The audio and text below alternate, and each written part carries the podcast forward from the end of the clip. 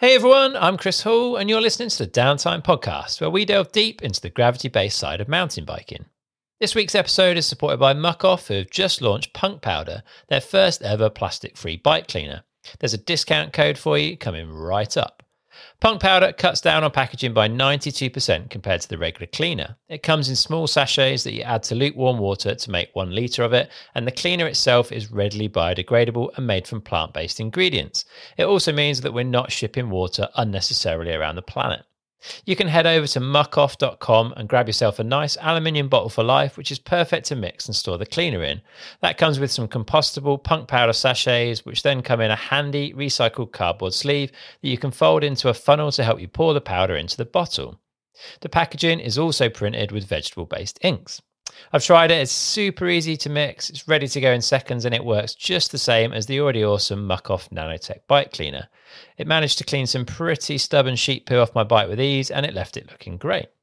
If you want to try punk powder or get your hands on any of the rest of the Muc-Off product range, then as a downtime listener, you can get 20% off during the month of September using the code downtime20 at the checkout over on muc-off.com. That's downtime, all uppercase, followed by the number 20 over on muc-off.com. All the links you need are in the show notes for this episode over on downtimepodcast.com. Downtime EP issue 1 is going to print literally as we speak. I've seen the final proof and it looks incredible. There's going to be a global launch at the very end of September with copies shipping in early October. But if you can't wait for that, then there's going to be an early bird drop going out as soon as they arrive in the warehouse in a couple of weeks' time. The first 100 copies will come with a lovely limited edition fine art print too and special early bird pricing. If you want to get one of these early bird copies, then head to downtimepodcast.com forward slash EP and leave us your name and email address, and we're going to be in touch really soon to tell you what to do. Please make sure you're following the podcast on whatever platform you listen. There's going to be a button there that says follow or subscribe, so hit that now. It's free and it means you'll get every episode as soon as it's available. If you can't find the button, then you can head to downtimepodcast.com forward slash subscribe, where there's links to all the major platforms there to help you. I'd also love it if you can give me a follow on Instagram and Facebook, where I'm at Downtime Podcast. It's the best place to keep up to date with what's going on, and it's always lovely to hear from you in the comments and the messages there. All right, folks, Lenza Lenzerheide delivered an incredible race this weekend that had me on the edge of my seat. Elliot is off on a much deserved holiday, so it's just me and Nico this time around. We'll get into the detail of the track and chat all about what went on over the week's racing. What are the keys to success here? Who went well? And what has that done to the overall as we head to the last two rounds in snowshoe? All right, without further ado, here's Nico Mullally. Nico Mullally, welcome back. How's things with you? Things are good. I just got home from a big trip in Europe. So, um, yeah, happy to be back for a couple days, recharge a little bit, and then I'm going to drive to the next World Cup, which is a pretty rare thing for Americans. But we got the doubleheader at Snowshoe coming up next week. So, excited, looking forward to that. Yeah, that's a bit of a treat. Is it? Is there an advantage, do you think, for the Europeans that can kind of get to most of the races relatively easily compared to you guys and kind of Australians and Kiwis that have got to fly halfway across the planet? I would think so. I mean, I don't want to try to complain about it. It's cool to get to travel and get to go to so many cool places that you probably normally wouldn't um, if you weren't competing in the World Cup. But uh, if if all the races were within a six hour radius of my house, I think it would be a little bit more convenient travel wise. And you always hear the guys, the European guys, talk about how bad the jet lag is at Mount St. Anne, the one race of the year that they have to fly overseas. And normally we have to do that every weekend. So yeah, it definitely adds adds something to it. But um, that's what I signed up for. The World Cup's always been heavily European based, and that's where some of the best tracks are. So it's cool to be able to to travel and get to do that. Yeah, yeah, fair play. And how's the body feeling? I mean, you were still last time we spoke, still feeling a little bit sore from that that huge crash you had a couple of races back. Are you you back to kind of hundred percent yet, or still working on it? Um, it, it's definitely getting better. Um, I, I definitely feel older. I'm 28. I feel like I'm 48 some days when I wake up. Uh, that crash in Maribor definitely didn't help me. Um, I just have like a pretty bad bruise in my lower back and it doesn't hurt that much anymore, but every time I move, I can kind of feel the muscle has a, like a hitch in it. And it, it's just sometimes that subconscious, like your body not reacting exactly the way you want it to. Um, it, you're competing against guys who are who are at the top, so it's it's tough to be able to not be anything but hundred percent and and go to the start line and do well these days.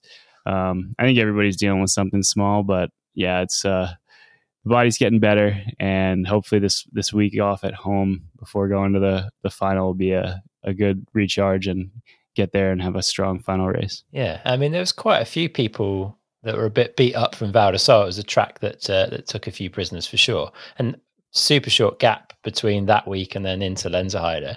What do you do as a rider to recover in in such a short time? Like, what kind of things are people focusing on? Are, are there any gadgets or things that people use to help?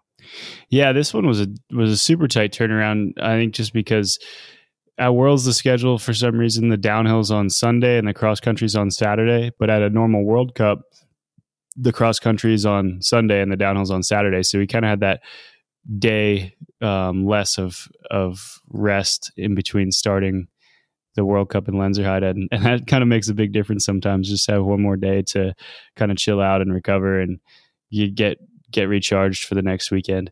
Um, but yeah, some of the things like normally we're we're in the mountains where there's um there's a cold river to jump in and and that's something that's pretty popular with the riders is to hit an ice bath um that's something that I've been doing. I think Jack Moir was the one who kind of got me into it. He does it a ton, and when we were teammates, we'd always do hot colds where we'd go in the in the cold river or or cold bath, and then um, jump out for a couple minutes, get your blood flowing, and go back in. And I guess the idea is that it uh, w- when you go in the cold water, all your blood comes back to your core, so it forces the circulation. And then when you get out and get warm again, your blood blood flows back to your extremities. So it just increases a bit of blood circulation and maybe makes you um, recover a little quicker. I, I normally sleep pretty good after doing it. So if nothing else, like it definitely helps a little with that. It's hard to say like a quantifiable amount that it helps, but um, I guess we're all doing everything we can, just a little bit to to feel better for the next week. And then obviously, like just getting a good night's sleep, like it helps so much to have um, a, a good, comfortable bed. Which, um, as an American, sometimes we complain about in Europe. The beds are pretty small and and hard, and not the most comfortable to sleep on. But um, yeah, it's the way. It's just the way that it is. And if you can find a good, comfortable place to get a good night's sleep, that that's normally the best thing that you can do is just sleep a lot and and sleep well.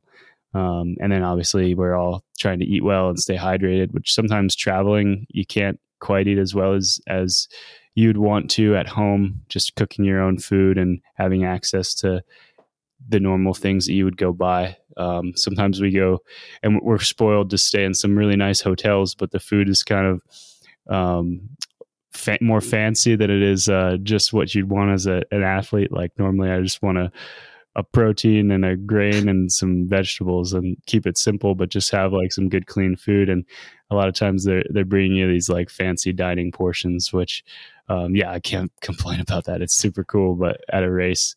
Um, just staying at hotels and and having to eat at restaurants it can be a little bit of a challenge for for us. But yeah we just try to stay as uh recovered as we can between the races. Yeah. What about i've seen a, a few pictures of people maybe it's more in kind of cross country and enduro circles but with those like don't know if it's like a compression thing or what, like these bags that go around your legs, and you see people sat with those connected to some kind of machine. Do you know anything about those? Yeah, yeah, and I've used those at home before. Um, they they definitely are nice. They're uh, I think NormaTec is the main company that makes them. They're compression boots, and basically what they do is just they fill with air and compress from the top of your leg down in like a sequence so that it it pushes the maybe the bottom up. I'm not sure which one it is, but it like kind of pushes and flushes the the the legs out, and um, almost like you're getting a massage, but from these boots. And um, they they they're nice. They make your legs feel pretty good afterwards. Um, I don't have a set in Europe. Um, I, I don't have a set at all. Actually, the the place that I used to train at had one here, and um, and I would use it when I could. But yeah, I mean, it's tough to like say that stuff is like, oh, that's going to make you recover five percent more. It's there's no way to quantify it. But sometimes when you do every little trick in the book, you feel like, man, I've crossed every everything off, and now I'm as recovered as I can be. So it's it's it sometimes gives you a mental advantage to know that you've you've done every little thing. Yeah, for sure. Even the psychological gains can be worth having. Let's let's talk a bit about this track because um, it's it's pretty unique, I think, in its style, and not not always the most popular with the riders, but it, it does seem to produce some pretty amazing racing. Talk us through it from from your perspective. Yeah, um, I've heard a few riders say that it was like they didn't do much to prepare the track. It it was almost identical to 2019 when we raced the World Cup there, and there was a, a lot of spots where like it had just rained and and washed a lot of the dirt away, and they didn't really do much to try to prep the course. Um, aside from like just getting loose rocks and like sweeping it. Um, but in saying that, the surface was like super consistent and it was just a downhill, just a straightforward downhill track that didn't really have any weird features or um, super separating sections like um like maybe like Leogang or Les Gets this year had like some of those really gnarly wood sections that were just steep and brutal and almost almost like hard to just even get through without a mistake whereas this course didn't really have anything like that it was the surface was pretty good. It was rolling fast, um, pretty consistent. Not a whole lot of line choice, maybe like one or two things here and there. But it, like I said, just like a, a straightforward downhill track. Um, and it made those sections that there was a line choice even more crucial when most guys are doing the same thing for 90% of the track. Those couple of key spots where you can do something to separate yourself became even more of a important place to to maximize the the time there. Um, but I liked it. I think it was it rode well. It was fun to ride. Um, they did a good. This one always has like tons of loose little gravelly rocks, especially in that top section that's underneath the chairlift there. And they did a really good job of getting them off. And they had a good trail crew that was cleaning the course after each day of practice. Sometimes when um, when the when the, when the main line burns in and and all the little rocks and gravel come out of it and get like debris on both sides of the trail even there may be a better line than get to get off the main line but you can't because the surface is just littered with little rocks so it was cool that they were um, just getting that crap off the track after each day and the, I think the first day they actually had like the Swiss Army was there. It's pretty cool. They always have like the army guys volunteering in Switzerland at a lot of the events. And they, they do like course marshaling and just help out. And they had like 50 army men raking all the gravel off the track at the, on the first day, which I was like, man, that would, that would be awesome to have that at, at home. Imagine what you could do with the, harness the energy of 50 army guys to, to prep your tracks. Um, but yeah, it was cool that they were, they were going out. Some tracks don't, they just, they leave like loose rocks and stuff. And it's, it's it's one way to do it. Like it's the, the track's the track. We're not going to touch it during the race. But I think it's nice when they go through and they do get some of that junk that comes out of the course off, so they you don't have any loose rocks and stuff in the way. Yeah, cool. So what what kind of what were the main sections that you think provided an opportunity to separate riders? There's there's definitely one that we see on the live feed, which was that kind of steep section uh, through the woods where I think there was like an inside there was definitely a wide cut back, and then Reece Wilson, I think, had a line that sort of went wide but cut back into the tight line like halfway.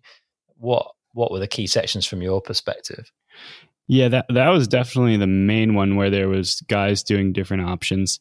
Um, there was one further towards the top of the track that had a like a, a big stump, and it seems like the latest like the New Age World Cup feature is a tree stump two feet off the ground with a ski pole sticking out of it that you have to bunny hop over um, or go around awkwardly. Um, it seems like we've had that on every track this year. But there was a section there where um, you could either go over the stump, which was kind of a speed check because it was pretty tall, or around it, which was um, kind of an awkward flat turn to get around it. So that was a spot where guys were doing different stuff. And then, as you said, down at the um, the steep section, it seemed like there was three distinct lines there. And in practice, like good guys were doing all of them pretty equally fast. I did the rider's right line, which was like the inside, just kind of short and um, pretty straightforward to do. It seemed like you didn't have to cross any roots. There was talk about it being rainy on race day or through the weekend, so that one seemed like there was the least roots to cross in the off camber braking zone. So kind of went with that one and stuck with it. And it probably was the most popular. Um, but then, like you said, Reece went kind of outside and then to the middle. And then a lot of guys were going full outside, which they had to cross a lot of roots to get there. But once they were there, it lined them up for a really good exit, um, pretty straight out of the woods. And then I guess the the last section that was that was pretty crucial, and and there wasn't maybe as many lines, but just like the way that guys were riding it was um, the last like rock wall section and and coming in there off of the bike park trail. It was like that inside um, that this year everybody was riding the inside, and then through that kind of off camber Rudy stump section, and then over the wall. And it seems like if guys were able to carry a lot of speed over that wall, it was kind of an awkward section where you g out at the bottom of a a little gully, and then you'd had to go up over a root and a rock, and they were they were pretty high G force because like your bike was like loaded and you were going pretty fast into it, and then you kind of went uphill over this pretty steep rock. And they some guys were even go. It was like not even a, enough room for both your pedals to fit between, but guys were kind of sneaking around the outside of the rock. Which see, I I tried it once and I felt like um it was kind of risky, so I, I I went over it, and it seems like most guys were going over the rock. But uh, yeah, it was just tough because it was like pretty rough in there and a lot of compressions in a row and and the riders who were able to really keep stay off the brakes and just keep the bike moving forward and not hit the compressions as hard were were able to carry some speed. So yeah like i said being an easier track it just made those sections even more important. What about bike setup on a track like this then? I've heard people talk a lot about front wheel grip being important especially on maybe some of those open turns kind of the more bike parky stuff where the surface is a little bit loose, but some steep stuff as well, some G outs, plenty of roots. How are you how are you looking at getting set up for it? Yeah, that definitely was something that I think a lot of riders were talking about, especially um, this year. The race seemed like it was a little bit later on the calendar, and it was it was kind of cold, especially overnight. And that side of the mountain didn't get a lot of sunlight in the morning. So when we had practice earlier in the day, you you could tell that like some of the sections in the trees um, where where they were under braking zones were were pretty slick slick feeling, um, and especially on the front end, like the course is fast and and fairly committed and. Um, when you don't feel like you have front end grip, it kind of it just those sections feel pretty uncomfortable to to push in. Um, so for me, I, I, went a little bit lower in tire pressure. I didn't make a ton of changes to the bike setup otherwise. I felt like the track was generally fast and you needed the support of the bike. So I didn't want to change too much and I was pretty happy with my setup. Um, but I felt like I, I'm, I'm running the inserts front and rear and I could go a little bit just lower in pressure. Maybe gave me a little bit of grip. Um, and, and then through the weekend, as it kind of dried up a bit, I, I went up again to more normal range, but definitely starting out on the first day, it was the track was new, so it was breaking in, moisture was coming out, and and it, like I said, being cold and kind of sh- in the shade made those braking zones feel even slicker on the on the hard pack. Are you taking sort of similar amount of pressure out of front and rear tire, or are you biasing towards one over the other? Me personally, I, I normally run a bigger spread than other riders. Like a lot of my my go to pressure would be like 25, 29. So four PSI difference. Um, and I, and I tend to, when I want to get a little more grip, go lower more in the front. Like I think I started with 23, 28. Um, because the rear, I would run lower, but I'm afraid of like damaging a rim because the tire isn't, um, is too soft and there's a bunch of rocks on this track as well. So you, you got to be careful of that a lot of times I would run lower pressure than I choose to. I just need to keep the bike together. And if you run it super low, you crack your rim, or if you're running aluminum rims, dent your rim. Um, sometimes you have to be mindful of that. But um, I, I found that like if I think about my weight bias on the tires, it's normally more on the rear, and so um, I, I run firmer in the rear and like I can afford to go less in the front without it squirming like especially in the situation that I described where it's kind of slippery under braking I'm not going to like roll the front tire. It's going to slide before the tire squirms or rolls. So I can afford to drop the pressure a little bit and and hopefully get a little bit more grip. And for me front end grip is confidence. Like if you're sure of your front end gripping then you can go faster and faster and that's like the one thing that I think most people can relate to is if they don't feel like they have the front end grip, then it's tough to push push on and push harder than that. Yeah, definitely. We've seen punctures have an impact on the race in there in the past. I mean, Aaron Gwin, I think, was on a heater when he had a a sidewall uh, split open by a rock a few years ago, it didn't seem. I certainly in the live feed anyway didn't really see much on the on the puncture side of things. Did you see much over the week, or like do you think there was a difference to the track, or is tire technology improving? Um, we definitely saw some during the week. Uh, I had two flat tires in practice, which is much. I mean, normally I don't have any or one maybe, but uh, there's also a couple of rocks that were kind of sharp in the braking zone. So I think both of mine were from like cutting the tire rather than cracking a rim. Um, but you definitely see some in practice. I think guys just had figured out the like which which things to be mindful of and, and avoid for for by the time the race come come around and um and maybe got their setup to where they wanted it as well.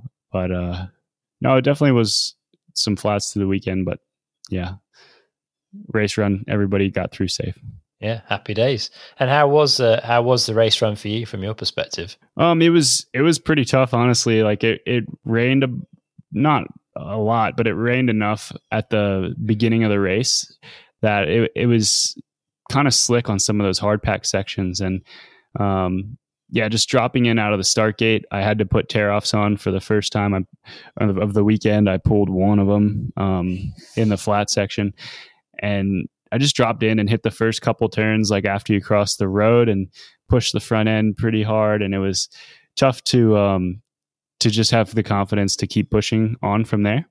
So um, obviously, some guys did it. I shouldn't make an excuse. Like Brooke went four guys after me and uh, got a top 20 and rode amazing. So um, if you were in the mindset to just to just keep on pushing through the some of the slick sections, it was definitely possible. Guys were doing it.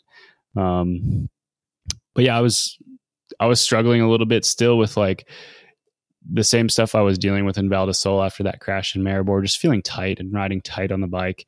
And this track being easier and shorter, um, and the world champs, there wasn't quite as many guys like guys like Kade, for example, is a top 20 rider that GB has so many top guys that he didn't get selected for the world's team. And there's a few guys in his situation, French team as well, that um, a World Cup is a little bit more competitive, I think, from a qualifying standpoint than world champs. So I knew like getting through the final and in Lenzerheide would be tough just because it's an easier track and and the amount of guys that are there going fast. And um, top 60 split is is going to be a I think it was only 10 seconds this weekend. So it's it's tough to be on there. And I, I was happy I was honestly relieved to make it through because I knew I just wasn't riding really great. And I was um I was pretty nervous for the for the qualifying because I I um I, I really felt like I needed to do a good job. And like I was obviously riding to be in the final and everything for my team. So um, I was glad to make it through there, but definitely rode tight, tighter than I wanted to. And then the, the rain coming down in the final just made it a little bit even tougher. Um, and, I, and talking to guys as well, like it was slipperier than they thought at, even at the end of the race. The, the weather came around. I think it stopped with like maybe 30 or 40 guys to go. But uh, but the guys even that went towards the end were surprised. They were like, "Oh, it rained a little, and it'll maybe out in the open um, be a little slick where the rain touched, but it'll be fine in the woods." But guys were saying it was a little bit slicker than they thought, so maybe played a little bit into it. If the guys, especially the ones that went sooner than at the very end. Yeah, interesting stuff. Do you feel a bit more pressure on your shoulders from the team perspective without Aaron there then? Because I guess it's it's down to you and, and Seth to represent. Yeah, um, I wouldn't say that I feel like they're putting pressure on me, but for myself, like it's natural to feel like um at Worlds I was the only guy, and uh, and this weekend it was just me and Seth, and I'm and I'm kind of like the leader of the team with Aaron out. Of course, like I want to do well and I want to represent. I've they hired me to to race for them and to do a good job, and and everybody wants to do a good job. So, yeah, I, I definitely uh, I'm challenged with a few things right now, but um, I want to do a good job, and I, I definitely feel the uh, pressure on my end to just try to do the best I can at these races and and just represent these guys who have given me the shot to race for their team. Yeah, and I guess there's going to be a few people feeling the pressure around this point in the season because if your contract's up end of the year, which for a lot of people it will be, I guess, then you know you're looking for results. You want to make sure that that CV is as good as it can be because now's the sort of time that I guess a lot of riders will be talking to brands about about either renewing contracts or or finding new teams for for 2022 right? Yeah absolutely. I mean it's much easier to make those those contacts at the race than to try to have to deal with it after the season's over and a lot of brands are kind of planning their budgets um, in july august and then making decisions on stuff around september october. So you definitely need to at least be in touch and and and in line to get those deals lined up for next year. And um, it's a lot easier when you when you're getting good results at the time that you're talking to the sponsors for sure. So yeah these last races are important. It's important to end on a good note um, and yeah i think a lot of a lot of guys are maybe not a lot of guys are up at the top but um, there's definitely talk every year this time of guys moving around and guys talking to teams Interesting stuff. Right, let's talk a bit about the racing, and uh, we'll get we'll get into the women's side of things first. Really good to see Vali put one together. Solid run. I don't know if she would consider it safe or whether she rode at a pace that, you know, where she felt like it was risky or pushing or what. But whatever happened, she got to the bottom of the hill. She stood on the podium. She had a big smile on her face. It was nice to see. It must feel good for her, right? Yeah, absolutely. I mean, when when people on the outside are are expecting or seeing a trend of crashing like as a rider you're certainly feeling that yourself so i think it was probably a relief for her to get down and do just a good solid run and something to build off of and um, she can feel good that she was in the mix and able to put in a solid weekend and hopefully keep that momentum going yeah and Tahnée finally seemed to be back with the kind of level of aggression in her riding that we expect to see or we've got used to seeing. It look it looked like the Tahnée of old, and that that showed in the results, right? Uh, yeah, second place, sure. big smile on her face. She looked great on the bike. Um, her her and Myriam seemed like they were kind of in a league of their own in some of the technical stuff. They were attacking the course. Uh, it seemed like um, more than the other riders and just carrying really good speed and Tahnée's got so much technical skill. She's there's a, f- a fair few jumps on this course, and she's really good on the jumps. So um, yeah, it was awesome to see her like put together a real solid result and be in touch to win. And uh, I'm sure she felt good about that as well. Yeah, and and Myriam, like you said, I mean that was an incredible run, and and she definitely looked like she had that one fully under control the whole way. She said afterwards in an interview I listened to that she felt fatigued and quite tired throughout the week, and she was feeling that on track. But it didn't show in her riding at all, did it? That was an incredible run. Yeah, it was. She um she really attacked the course, and especially through some of those sections that I described, that there was a separation. I saw her. Um, I, I saw her race run from that bottom wall section, and she carried so much speed through there, uh, which was awesome to see.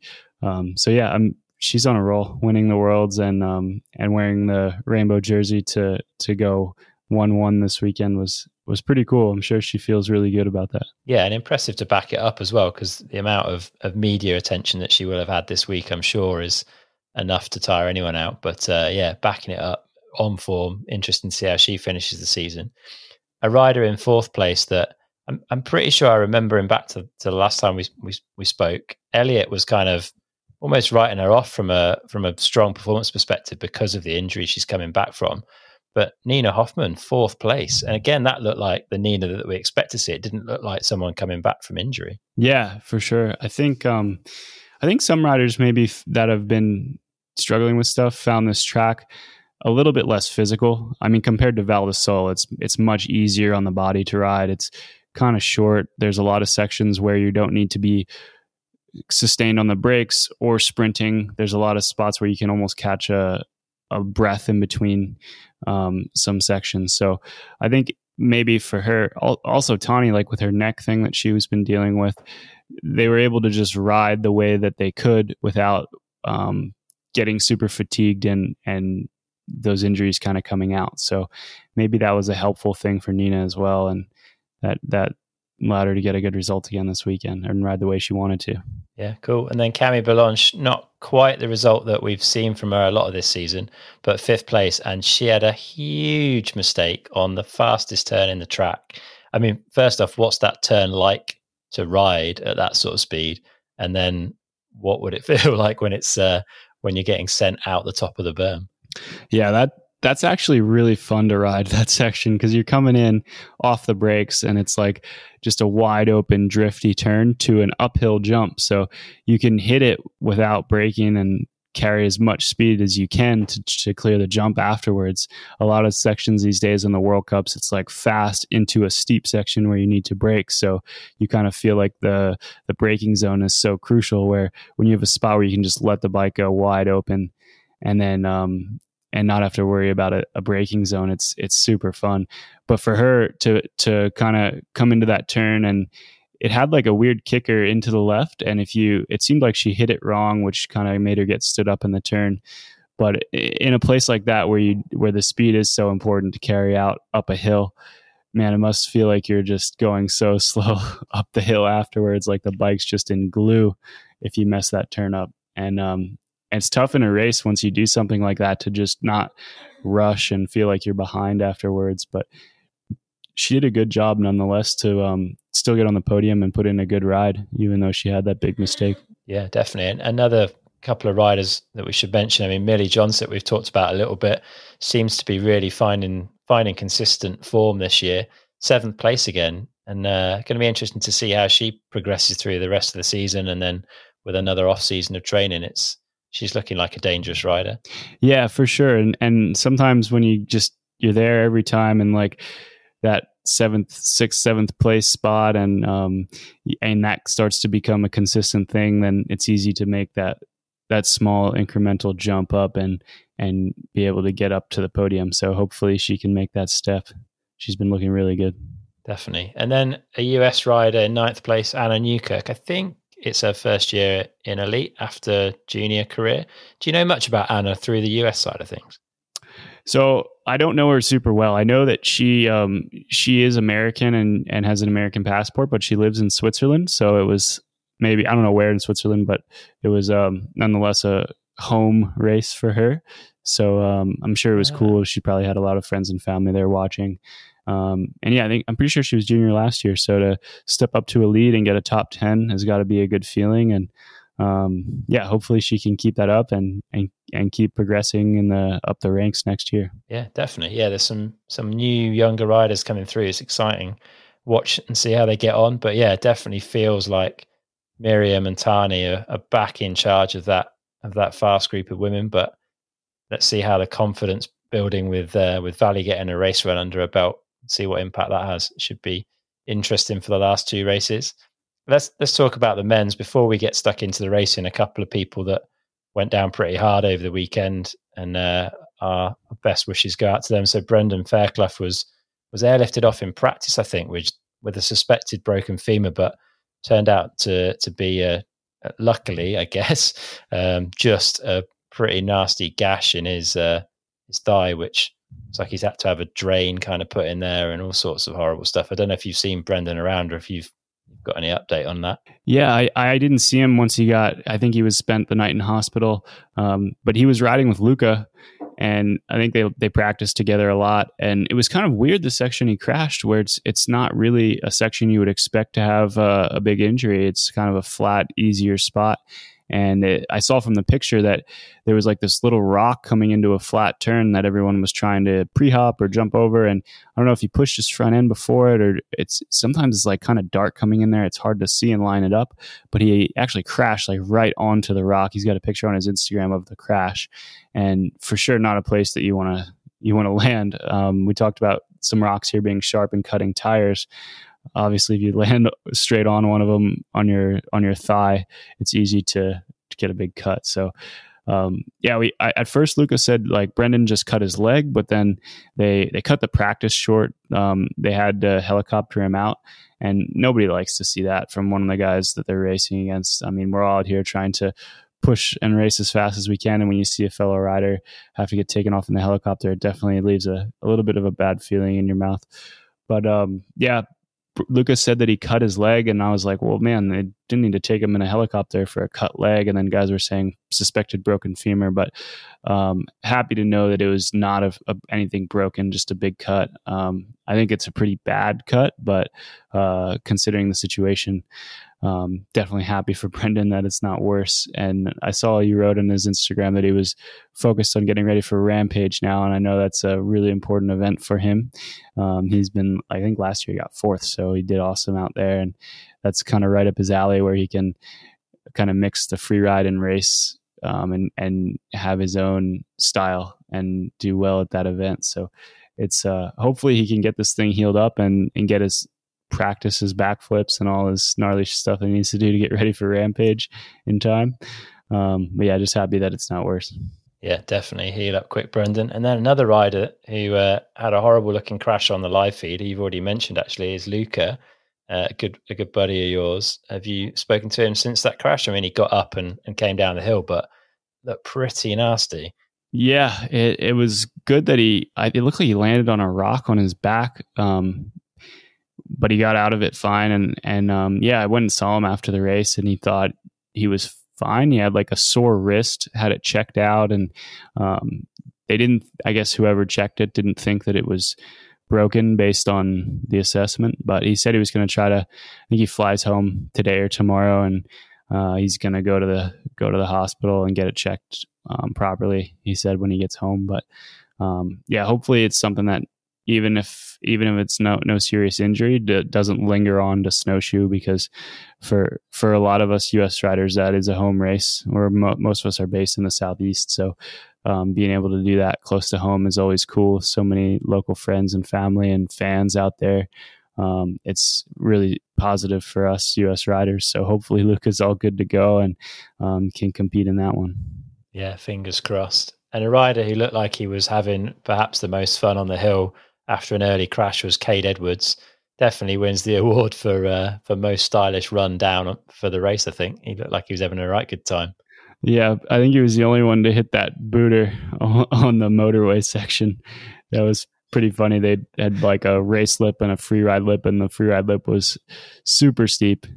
Um, but he, even in practice, he hit it a couple times, and I think he trained it with Kaos and they looked so sick on that jump. So it's cool to have that stuff in world cups when um, guys can just have a little bit of style and a little bit of fun and do something cool.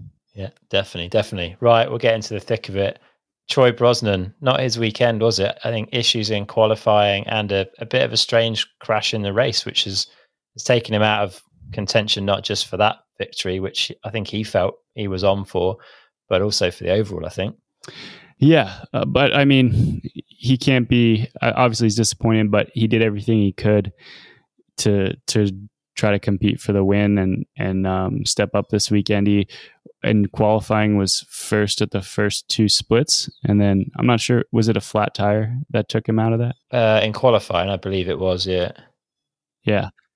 So um, yeah, obviously fastest there, and and was showing the pace and and going for it.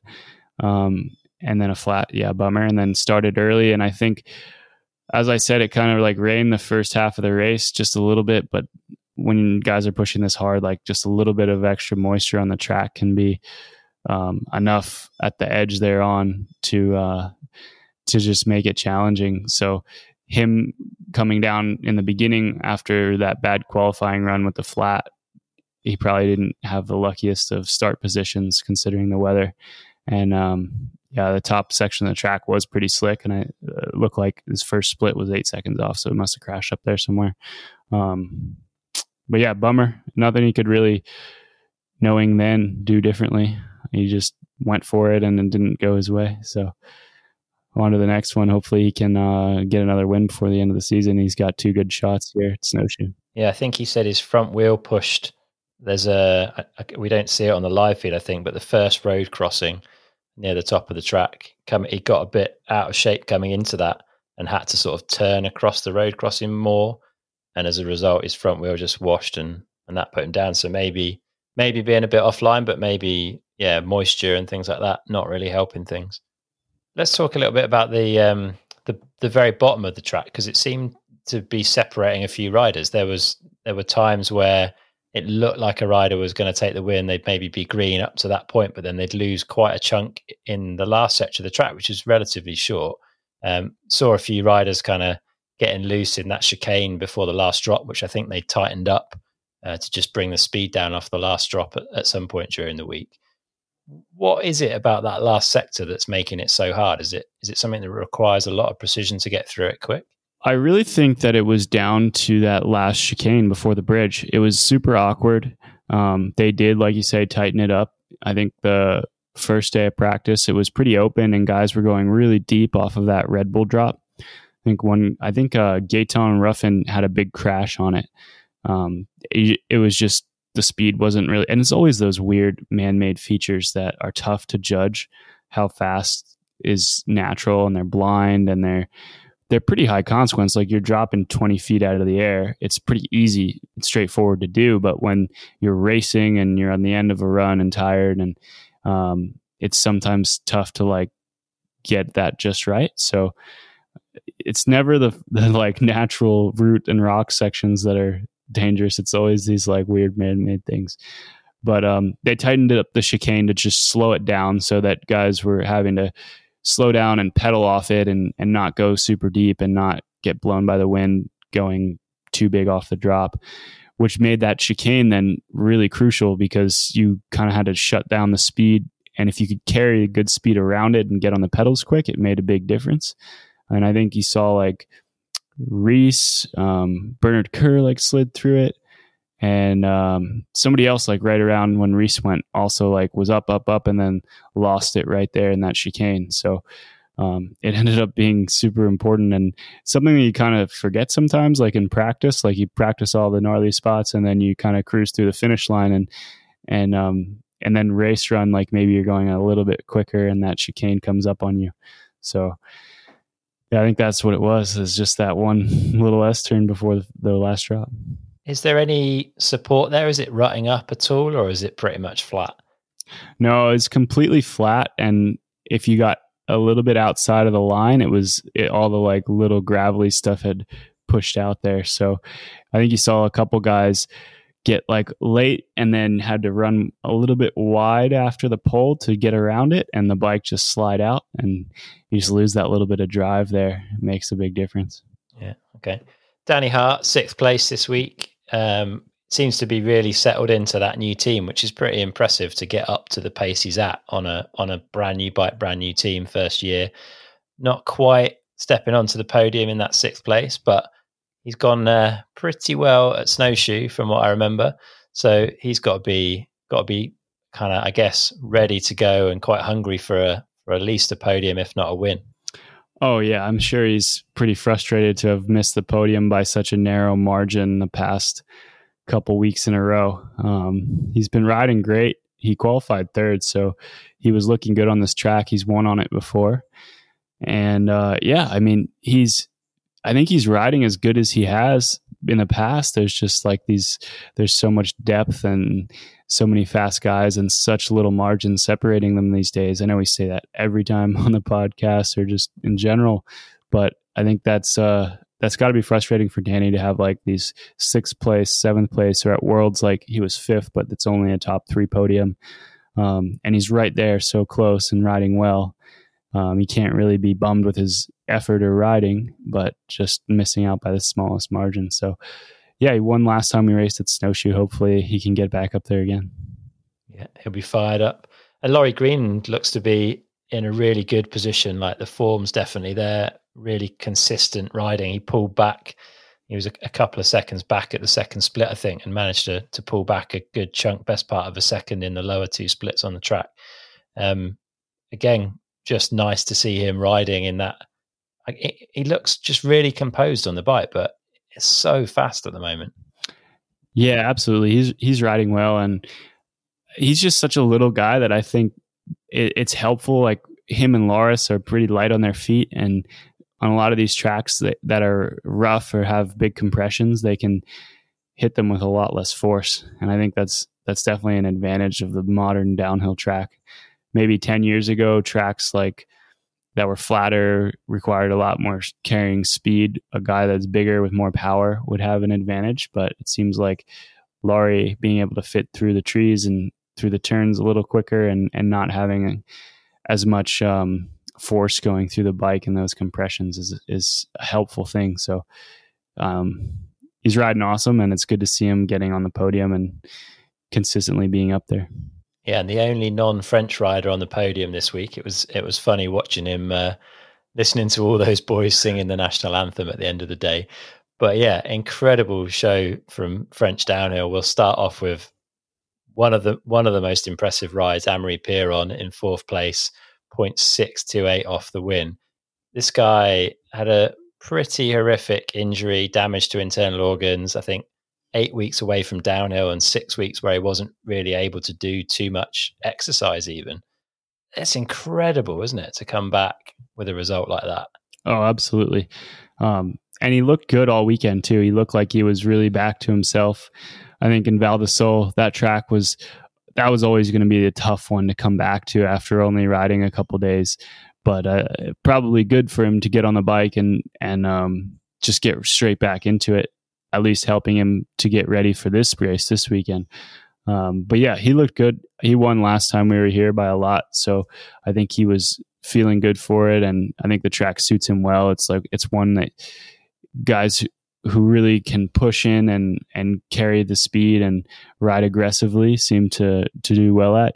The track supports a aggressive style. Have to be you don't have to be too careful or or tiptoe through sections. You can really let it rip. And and Amaury rides like that and super aggressive all the time. So I think he wanted a little bit more. He was so close. I mean, like you said, less than a second off. But uh, in fourth place, like I think he, he really wanted to race to win. And um, yeah, I think he should be proud though, coming back from what he did and hopefully build that to the last two races here. Yeah. Another aggressive French rider, Thibaut Daprela, slotted it into third point three seven off the win. I mean, he's doing everything he needs to do to take the overall, doesn't he? Really, at the end of the day, that looked like a pretty, pretty solid run from him. Nothing too crazy, but but got the job done, and yeah, takes good points away when Troy and Greg, who were in kind of second and third, have have lost quite a good chunk. Yeah, and and that's kind of what I was worried would be the crux for Thibaut would be something happening like what happened to Troy this weekend. Um, so it's super impressive for for him is only his second year elite to be the guy with in the driver's seat and just rides so consistently. He's been on the podium at every race, scores points in qualifying. He's doing everything perfectly to win this overall and yeah, he's coming in with a really healthy lead to the last two races. So, man, super impressive to see him just have that composure and he he rides like Amaury. He rides super aggressive and to to ride like that every weekend and and be as consistent as he is is incredibly impressive. So, hats off and it looks like um yeah, he just needs to get through these last two races and he should have the overall wrapped up. Yeah, it'd be interesting to see how he approaches it because he's, he, I guess he's he's talked about, you know, he goes all in and that's going to be his continued approach, but it's going to have to start weighing on his mind at some point. But again, if he doesn't take the overall this year, it looks like he could, you know, he's got plenty of years ahead of him, I suppose. So almost nothing to lose. Yeah, but like you said, it's so tough as a racer. Like every possible situation comes into your mind, and in downhill, it's there's so many variables. So it's um it's going to be hard for sure to get through these races and and be in the right mindset. But he's done it perfectly, and like I think what happened this weekend took a huge amount of pressure off. Just the guys he was in main competition with had pretty bad weekends, and and he did everything perfectly. So um, that should make it a little bit easier going into snowshoe. But uh, but still, it's going to be it's going to be tough. I think he I think he's got it. I think I think he can do it. Um, it's be exciting to watch. Yeah, all right, on to second place, and this is my man of the match, I think, Loic Bruni. Two huge crashes uh, in Val di Sole. pretty battered and bruised to the point where I think he needed to go to hospital on the Tuesday of, of this week to get blood drained from his leg, which I don't think they were able to do in the end. So left with very limited mobility and, and not feeling particularly great. Second place, given all of that, is incredible, hey? Absolutely. I, I don't think Loic even did track walk because um, his his legs weren't feeling up to it. So he uh, he had his his coach walk the track on FaceTime and show him the different changes. Luckily, there weren't too many to know about, but um, amazing. You can't even walk the track, and then you're going to get on the podium in second point zero or whatever he was off the win. Um, yeah, awesome ride from Loic. He just looked good. He looked like himself out there, like 2019 winning form. Um, and yeah, that's got to give him a lot of confidence to feel like he was out there on for the win and um, back at it. So I, I know it's probably frustrating for him to not have gotten the win. He's a guy who races to win every time. He trains he, everything he does. He puts in to get first place, and of course, he's happy with um, whatever the result is on the day if it was his best. But you know, it's bitter to get that close and and come up short. So. Uh, hopefully, I mean, I've been saying it about all the guys, but um, they, they've all got to be looking at this last two races as like a huge opportunity to finish the season strong and um, to to be able to go and do two races in one week is is kind of nice to have that many shots at it and um, not just come down to one run. So they've got a few chances to prove themselves at snowshoe, which will be cool. Yeah, yeah, fair play. And then taking the win, Loris Vergier, I think he's been everyone's man to beat for the vast majority of the season. Really, it hasn't always gone his way, but he's definitely had some incredible performances. This was another one. He himself said it wasn't a perfect run. It wasn't even a, a particularly great run, um, but he's got the job done. I mean, yeah. First off, what do you think to Loris's performance? And then I guess secondly, is Lenzerheide a track that's kind of hard to have a great run on? I know he was someone that was quite vocal about not massively enjoying it. I think Lenzerheide is a track that it's hard to maybe find that extra second. And you saw how close the podium was spread. Um, so if it sometimes can be easy to like ride within your pace, but to find that extra gear to get ahead of everyone can be can be a difficult thing to do just with not that many chances to separate. Um, he started off the run a little bit rough. Like I saw he like kind of got bucked on that first little rock garden thing, which is a fairly easy feature, but sometimes that can like shake you a little bit. And obviously it didn't. He was first at the split, even considering. Um, and then managed to just yeah put it all together and and do what he needed to win just by the narrowest of margin but um, first place is first place and yeah Loris has been on form all year. He had some bad luck at the first two races. I guess Leogang he, he got a flat. Um Les Gets rain kind of ruined it for him. But since then he has gone first first at both of the both of the World Cups. So um, he looked like he was on to win worlds. He he finished first in the qualifying, and then in the final just was off by the narrowest of margins. Um, but he looks good on the bike. Like he makes no extra movements when you see him ride. Like he comes into a section, he turns just the right amount. He pushes his weight into his tires exactly where he wants to, and he's in and out of the section with no messing around, no pushing the front end, no having to balance. He's just like riding just perfectly. Like he looks so good on the bike, and he's also pretty small and light guy, and um, and I think that's helpful. Like he's gelling well with the bike, and he's able to be really light on his feet, and like the bike doesn't have to go through like I was saying with uh, Laurie these hard compressions. Like he's able to just ride so smoothly, and um, and he's good at carrying speed, and yeah, he's he's uh riding great right now. So it's awesome to see that. And Loris definitely deserves it. Yeah, yeah, another incredible victory. And top four riders all on the same second, nearly on the same half second. If you're up in that mix and you've got two races left in the season, how do you process that? How do you think about? Because I mean, it's all well and good trying to go and get quicker, but it, trying to find point oh something of a second. How do how do those riders now take that and go and work on whatever they are going to work on, work on between now and snowshoe, or do you just carry on business as usual?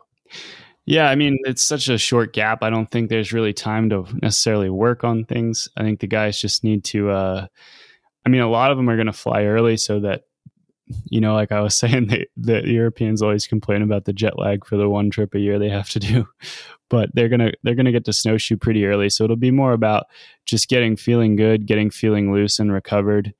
And, um, and yeah, just getting there in a good mindset. I think that's the like with all these guys is 0.6 is like obviously they could have thought a place that they could have gone 0.6 faster. Nobody has a perfect finals run. You can't push that fast and not have left some little bit of time out there someplace. So I think it's more about them just like being in the mindset to to go all out and to go for it and being present enough to not have those mistakes and if they do get through it and minimize it. And um, yeah they got to just when they walk the track they can't really look at things as like i mean maybe Thibaut can like to look at something that's going to be safer more consistent. But these guys that are just racing to win i i think they need to look at it as like whatever the fastest thing to do is even if it's more risk they need to feel good about taking that. And that needs to be their mindset and then um, th- while doing it. Just they can't. They have to be so clean and perfect and minimize mistakes. Nice. Yeah, it's going to be an interesting end to the season. So that, we'll take a quick look at the overalls. Myriam Nicole's pulled out a bit more of a healthy lead now ahead of Camille Balanche and and Tahnée and Vali are kind of fairly hot on the heels of Cami. So there's there's still, I think, all to play for to some extent there. A small mistake from Myriam and a loss of points could definitely open the door to one of these other riders. Do you, do you think we'll see much toing and fro in there, or is it? I mean, it feels hard to bet against Myriam at the moment. Yeah, but like you said, the, the lead isn't as quite as big as it is in the men's. So um, with two races to go still, like we only have had four World Cups, so we still have um, a good chunk of the season left to go, even though it feels like it's only one race. So yeah, there could be something there. I think um, Cami's probably a little bit fired up after this weekend, not having quite the run she wanted to. But uh, yeah, it'll be interesting to see if she has anything to say about it and if uh, she can compete with Myriam and, and put some pressure on at Snowshoe. Yeah. And then in the men's, Thibaut's lead is getting harder and harder to beat. I think he'd have to have a fairly off day, but the man in second now is Loris Vergier seems to be the man with a lot of momentum behind him. So something could still happen, but yeah, it looks like it's gonna it's gonna require a really bad day at the office for Thibaut. I think.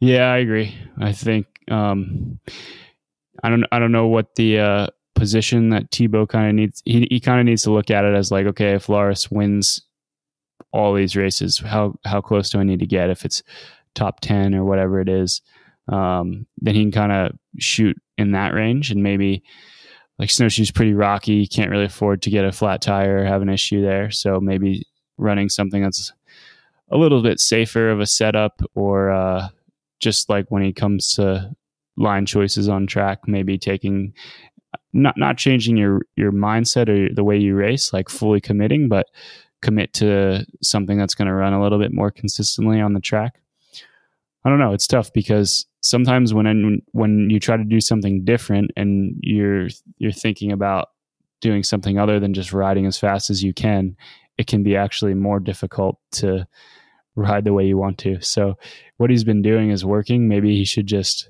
come into these last two races and treat it just like the, he did the rest of them. That's that's a tough spot to be in.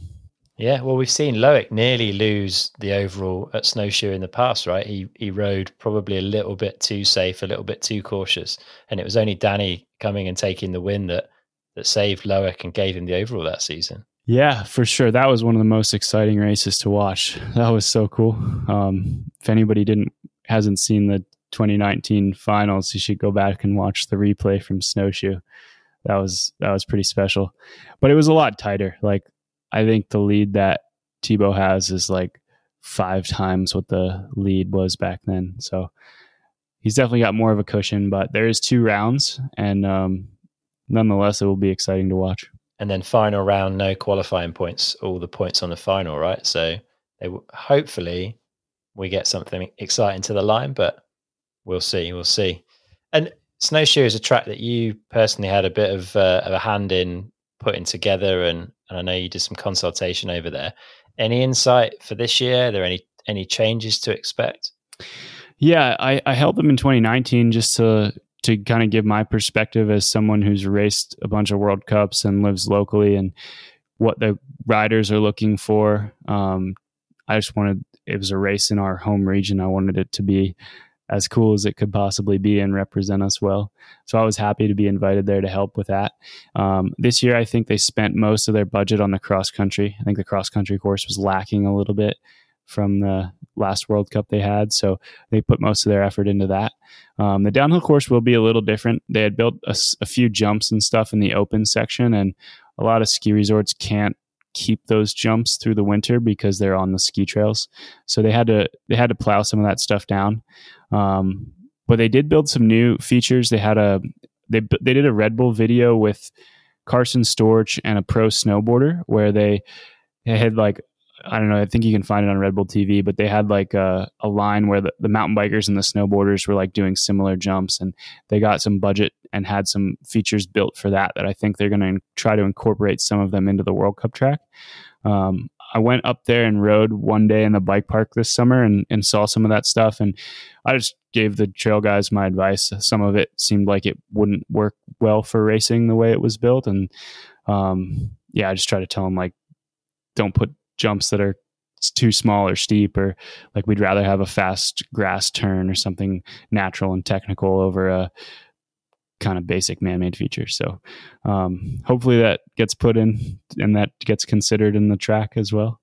Um, but yeah it should be similar like that track a lot of the top of it's pretty fast and straightforward and then the main chunk of it is the the bottom half in the rock garden where there's not much they can do to change it. That section is of woods is like so rocky and chunky that there's not really many line options to modify the trail. It's kind of like the only way through that section, but that's pretty much where the race is decided. So I'm sure that'll be the same. And um, that's always a cool, cool section just because it's natural. It's the way that the rocks lie and it's kind of the way you have to ride it. So I, I like. I think a lot of the riders like that stuff. It'll be interesting to see if they can change the track at all, being that there's two races there. Uh, like Maribor and Lousã were able to make some small modifications, which was super cool. We were riding it so many days in a row. It's nice to have something different. But at Snowshoe, just knowing the mountain, I don't know how much they can really change because there's not many choices for other trails or um, anywhere where there was that I was like, maybe you could use this instead of that. There was like a, a TV station, uh, like a platform was set up and they weren't going to be able to move it. So it may be pretty similar between the two. And another thing that'll be interesting is last year we had a five day schedule. So we had practice, qualify, race, qualify, race. And this year we have a six day schedule. So it'll be practice, qualify, race, practice, qualify, race. And if the course is super similar, I don't know how many people are going to ride that second practice. Snowshoe's also pretty, it's a fairly long course and it's somewhat physical. It's flatter. You have to generate speed a little more. There's a sprint at the bottom. So after um, after you're up to speed and race it on the first race, I don't know if it's going to help you to practice again the day after the race to just have another qualifying and final the day after. So maybe interesting to see how people manage that and if a lot of people end up riding that second practice. Interesting. Yeah, I guess to some extent it would depend what the weather throws into the mix as well if conditions change throughout the week. Yeah, for sure. Um, I think luckily the, f- the, later in the season is the better time for Snowshoe. Um, growing up in the area and going there to race a lot as a kid, it's it's often pretty wet and rainy up there. Um, the conditions were pretty perfect in 2019 when we had the World Cup, but it seems like September is more likely to be dry than earlier in the season. So hopefully it's a good, consistent weekend up there. Good stuff. I'm looking forward to it. Well, without Elliot here, you get the uh, the decision on the lit kit for Lenzerheide. Who's getting your vote? You had some Ooh. nice white kit. Yeah, I liked the white kit. I was I started out with a black kit, went to a white kit. I I I told Fox that I I liked the uh, black and white because it seems more timeless, I guess. Some of the bright, I don't know, I'm just not as into the bright colors. Um, man, if I would have known I was going to come to me, I would have, I would have uh, paid more attention to what gear the other guys were wearing.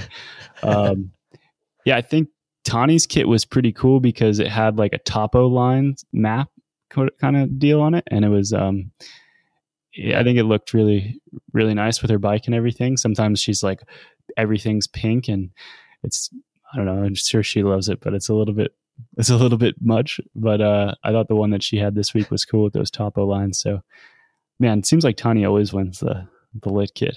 Yeah, she is doing very well. I'll have to go back and tot up who's taking the most wins, but I'm pretty sure she's got it at the minute. We'll see how she gets on in Snowshoe.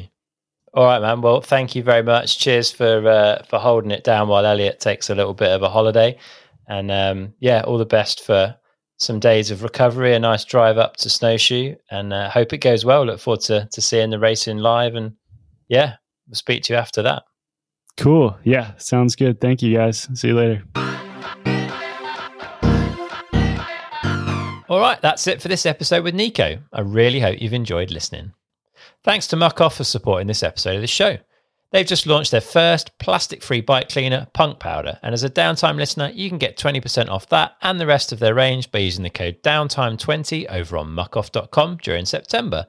Head there now and check out what they have to offer.